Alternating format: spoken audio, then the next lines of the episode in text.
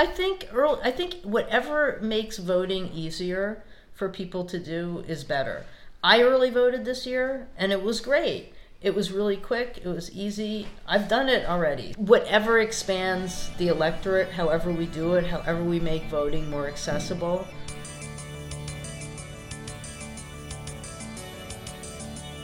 Today on Indivisible Westchester, the podcast, we talked to Jarrett Berg, the co founder of Vote Early New York, about early voting throughout the state, and also what happened here in Westchester the good, the bad, and the ugly. Jarrett Berg, the co founder of Vote Early New York, joins us via phone. Jarrett, thank you so much for being here today and talking to us. So, this was the first time we had early voting in New York. Can you give us an overview of how it went throughout the state? Thank you so much, Shannon, for uh, having me back, and uh, it's, it's great to speak with you. Um, so, the first ever early voting in New York just concluded.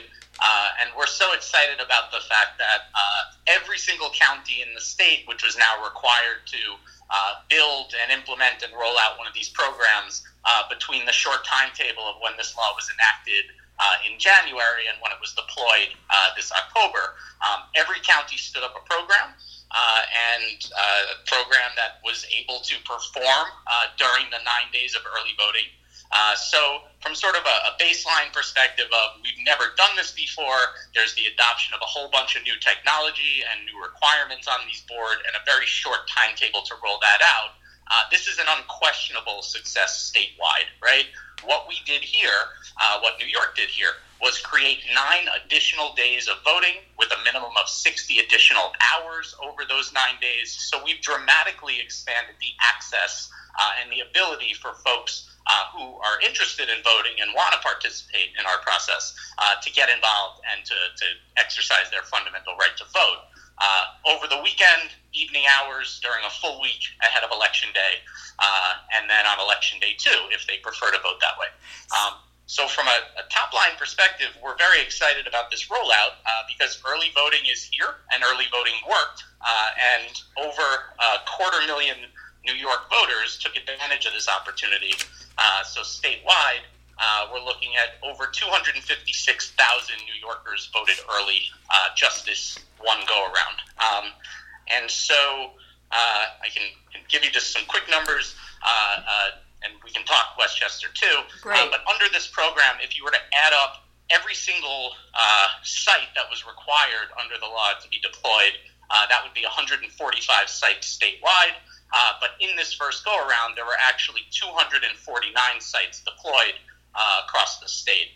Um, and I mentioned the 60 hours that were minimums. Uh, these counties are allowed to go above that, uh, they just can't go below it. Uh, and 19 separate localities chose to go above the 60 hours for the convenience of their voters. Um, that's large counties and small counties, it's blue counties and red counties uh, across the state. So we are thrilled by those facts as well. So, how did Westchester do then? Just top line, what you know now. So, the Westchester program, uh, Westchester was required to have seven early voting sites under this plan, and Westchester deployed 17. Uh, so, at first blush, uh, the, the county, the Board of Elections, decided to go above and beyond on the siting. Uh, and so we are, we are excited about that. And I think uh, although it's it's it's very early to talk about turnout, uh, and you know in what context, right? 2019 compares to 2015, uh, maybe, but a lot has changed in our politics since 2015. So uh, I don't really think there's apples to apples comparisons to be had.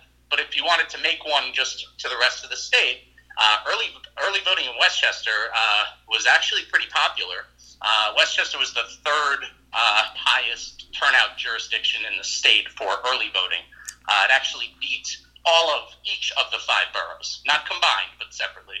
Uh, and given the amount of voters in Westchester, uh, that's pretty impressive. Right, that's um, really good. What I will what I will say about Westchester's plan uh, the, the, is uh, they did not go above the 60 hours. Um, we think that looking at that would make sense for the future.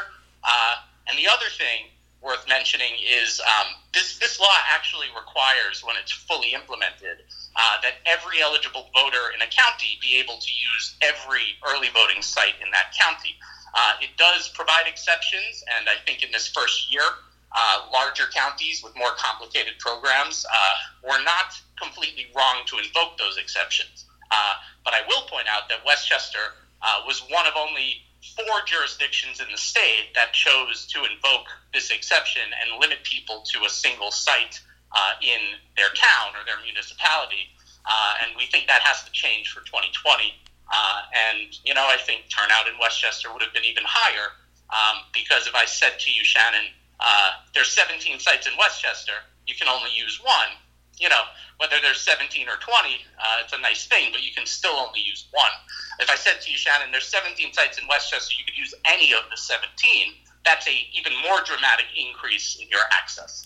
Right, and so one of the goals really is to con- increase access and have flexibility in regards to voting.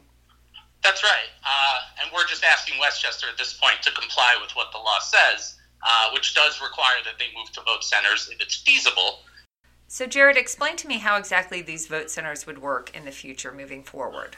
So, uh, I think you know the exciting part is for, for those folks, uh, your listeners who did vote early, um, their their process voting would be exactly the same as it was this time, and the equipment used would be exactly the same as it was this time, which actually is what makes it so puzzling that Westchester chose to invoke this exception and not offer vote centers uh, the way that Ulster County uh, and basically no every other county in the region.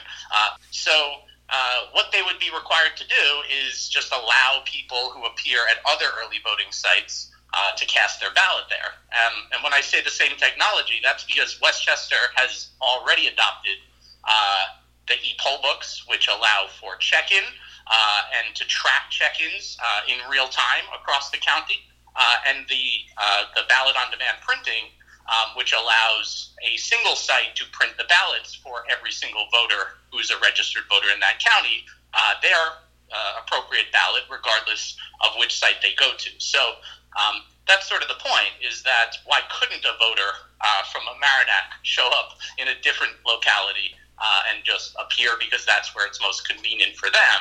Um, that was the goal of this reform. It's what the law says, uh, and we think that while there are some challenges uh, with a larger county because there's more ballot styles, there's really no justification, and this equipment is being used across the state uh, in much larger jurisdictions, places like like uh, like Erie and uh, Suffolk, uh, where they have over a million voters, um, and they were able to uh, offer vote centers uh, because this equipment works and it facilitates that. So this would be one room for improvement as far as you can tell what else what other areas would be room for improvement. I, I did go out and speak to kim snyder who's a co-lead of indivisible new rochelle the weekend before early voting. And one of the things that she says is that she would have liked to have seen more information and awareness about early voting that there could have been more done. Uh, what's your take on that? Uh, so I, I think that's exactly right. Um, the Board of Elections in Westchester uh, rolled out a, a an program, uh, and the assignments were released to the public very late. Um, to be honest, uh, there's there's deadlines that the county boards are required to comply with. Uh, many of them are about reporting things to the state board. Others are about you know uh, just checkpoints throughout the year when uh, a given county has to make certain decisions. Um, in too many cases, Westchester's Board of Elections blew right through these deadlines. Uh, today, I can't actually tell you that Westchester uh, filed a security plan, which they were required to file uh, at this point months ago. So, um, you know, each time that happens, there's a process there for a reason, even if it's a short timetable. Uh, and so, certain things that, that didn't go right uh, could have been avoided or at least looked at uh, if, you know, some of these transparency things were in place. but to Kim's point, uh, we saw Westchester's plan change uh, over time after they were required to put out what their plan was. And unfortunately, it actually got more restrictive over time instead of less, uh, while bipartisan folks at the board were giving wrong information to the public at events. Um, and so we can elaborate on that, but the vast majority of people who voted early learned about this program uh, from news media and social media. And I'm going to include the incredible work of indivisible activists and door knockers in that, uh, because so much of our uh, so much of our politics and engagement these days is uh, online. So uh, the point is, the coalition of the willing, of eager, civically engaged folks are still the ones leading uh, and introducing this program to voters instead of the Board of Elections. So, right. So, what are some lessons learned then moving forward? Um, oh, there's so many. I mean, I, where do we start, Jarrett? Help us. no, it's a fair question, and you know, we are actually. It's a perfect question for now. Now is the time when this program can be improved and optimized for the spring. Uh, for one thing. Uh, and when, Jarrett, can I can I ask you a question real fast? When in the spring do we have early voting again? Uh, so there will be early voting going forward for every primary, special, and general election. Uh, so we're looking at least, uh, if there's not other specials, uh, we're looking at least at the presidential primary uh, in April, uh, the federal primary in June, and the general election next October, November. Okay. And so moving um, forward, yeah. So, uh, you know, what that does is it creates a window right now between now and I would say early February uh, where the law gives the counties uh, the opportunity to amend their program in anticipation of the next election event. Uh, and so uh, we are in that phase right now where we can look at this plan and say, what will we do differently? I would suggest that in 2019, 2020, uh, the Board of Elections should be doing more than mailing people a postcard and maybe putting a publication in one or two local newspapers. I don't find that uh, an effective way to engage people. Um, what we saw in places like Nassau and Ulster was actual civic engagement where uh, the board partnered with local leadership and nonpartisan groups uh, to host uh, forums, public events to raise the profile about this issue. Uh, they invited journalists in. They held the sort of events that you would do to get people talking about this and introduce a new reform to the public uh, in the run up to the event. Uh, what we saw in Westchester was virtually the opposite of that, where the Board of Elections was an information black hole with varying information coming out at different times, uh, and never this moment where the board sort of stood up and said, We have this new reform, we're rolling out this new program, we want everybody to learn about it. Here's what it is. It just it didn't happen in Westchester, and but for some awesome advocates and some great local elected officials who took it upon themselves to raise the profile of this issue. Uh, it's not clear to me how folks are supposed to learn about this from the board. Right, and that's one thing that we really tried to do, you know, through grassroots groups was um, to get the information out there via social media. We held forums. Uh, you know, when we would meet with elected officials, we would ask them to to advocate, you know, for this for early voting and to help get the word out and to use their platform. So, um, yeah, it would be great to have more of a partnership there moving forward for sure. Um, so, Jarrett, what? So, in order to to get these improvements that you think would be helpful here in Westchester, I mean, what can we as as activists activists do? So, I what's think, our um, job? Yeah. So, look, uh, uh, the very basic uh, thing that I think is missing from Westchester's process uh, is that it's an entirely closed process. Um, there's a thing in New York called the Open Meetings Law. Uh, we believe that every board of elections in the state is bound by it. Uh, that's a legal thing. You can look at the terms of it. Uh, but whether or not a board of elections is technically required to hold meetings on the record, like those meetings when they decide how many sites are there going to be? What are the hours? Where are the sites going to be located? And by the way, when did they decide that there wouldn't be vote centers? And why? Right? Right. Those basic decisions are shrouded in darkness. And so, uh, whether or not the Westchester uh, County Board of Elections is required to do those meetings and just hasn't been, or whether, or, or even if they're not, it's obviously a better practice to engage stakeholders and have information and decisions happening on the record. So, the number one thing I think you would ask for is a more public process that engages uh, the voters, the district leaders. Um, the scary thing for me is when district leaders call up and say they have no information and they can't get information from their own board. Right. Uh, I, you know, the role of a district leader is a creature of the parties. Um, the board of elections is a creature of the parties. So if the idea is that the parties run the board, and then uh, the board puts out a program and engages at least the parties. If those folks are out of the process, then this process, flawed as it is, has broken down. Right.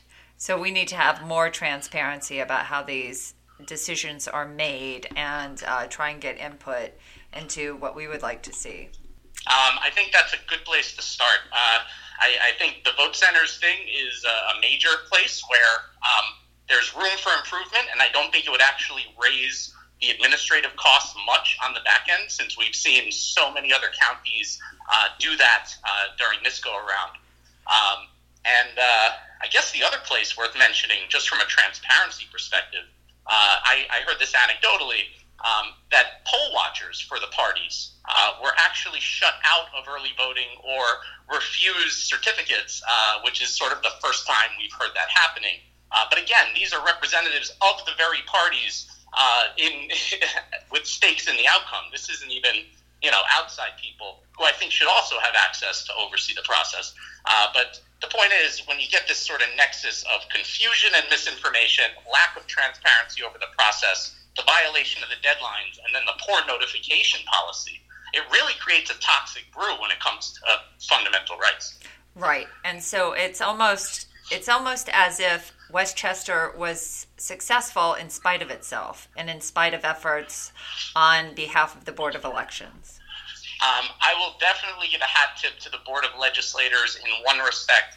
Uh, they did a process of, for months, uh, a lunch meeting or a weekly meeting where they looked at the siting plans and the options out there uh, and did try to create a process. Um, but the BOE and the BOL, uh, you know, they also, there's, there's on the record stories of this year and in the past of, of not exactly working together um, or in in in sort of a positive way uh, to get this program in line. So our boards of elections are creatures of the state, uh, and you know that that relationship is a strained one. I think that's putting it mildly. I see. All right, Jarrett. So some work to be done to um, to make this process more transparent and a better process, a more democratic process, actually. Um, you know, thank you so much for your insights, and you know, we'll start to advocate, you know, to see some of these changes that we think would be, you know, better for the people of Westchester. Great. Thanks so much. Happy to join you. Thanks for having me. All righty. Take care. Take care. And so, if there had been more opportunity to publicize it, and I think earlier, even generally around the county, if there had been like signs up at bus stops and things like that, did you know there's early voting? I think people would be more tuned into it. Thanks for listening to Indivisible Westchester, the podcast. We're a proud member of the Demcast Network. Check us out online at indivisiblewestchester.org on Facebook, Twitter, and Instagram. Also, be sure to keep on resisting.